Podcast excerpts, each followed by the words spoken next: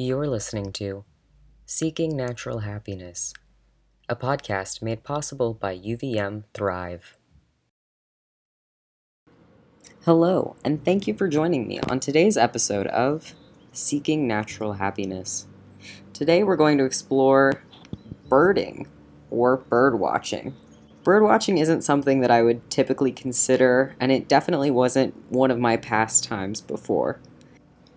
Recently, I've been learning more about connecting not just with other people around me, but also with the natural world. During quarantine, I regularly stayed indoors and had very little contact with the outside world.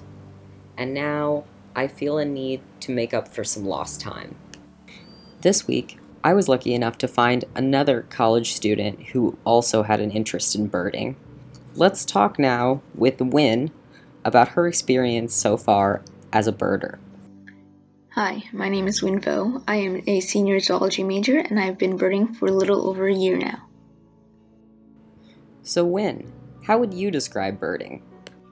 Birding is an activity where you find and identify birds based on their calls, plumage, and behavior in their natural environments.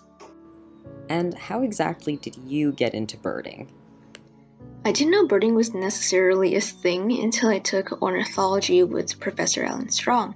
We had weekly assignments where we would be required to go birding and then we would have to journal about our experiences. During those trips, I learned that I wholeheartedly enjoyed every component of birding. When do you think is the best time to go birding? So in my opinion, any time when birds are active is a good time to go birding, regardless of what season it is. As long as the birds are actively foraging, protecting their territories, or flying, it's a good time to go birding.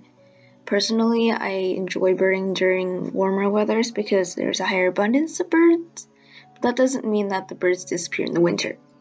There are many species that don't migrate when it gets cold. What's something you wish you had learned before you started birding?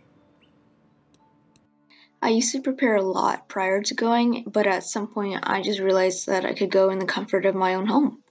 You don't realize just how many birds occupy the space around you. Now, in my research on birding, I noticed a lot of focus on equipment and making sure you had the right tools. What would you consider to be the equipment or tools that you must have as a birder? So I genuinely believe that the only things you need are your eyes and ears. Of course, if you want to view birds clearly from a further distance away, by all means, get yourself some binoculars. How would you describe the birding community?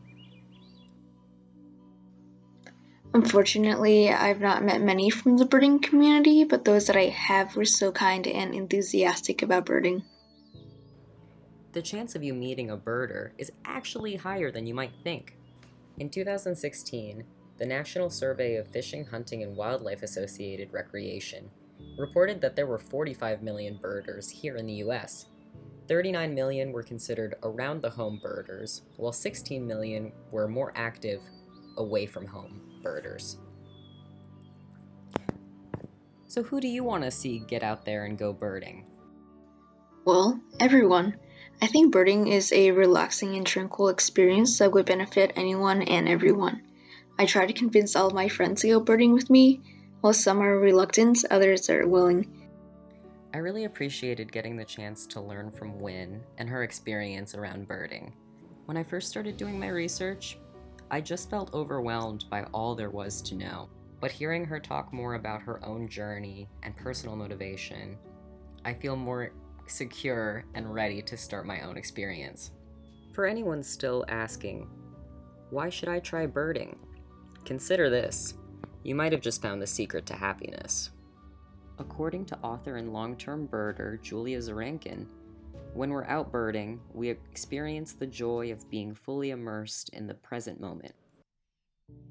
New data has begun to prove that a greater immersion in nature is just what your brain needs.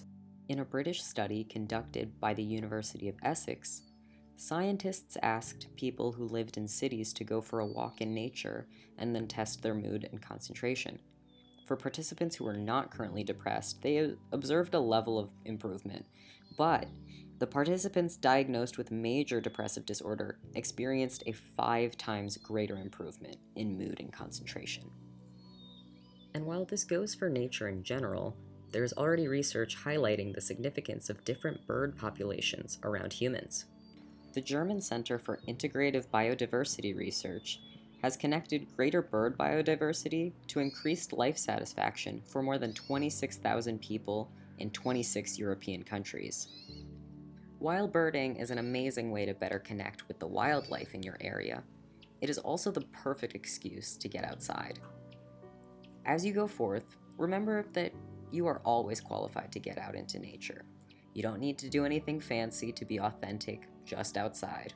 It's easier than ever before to go birding. As Win says, the birding experience is really what you make of it.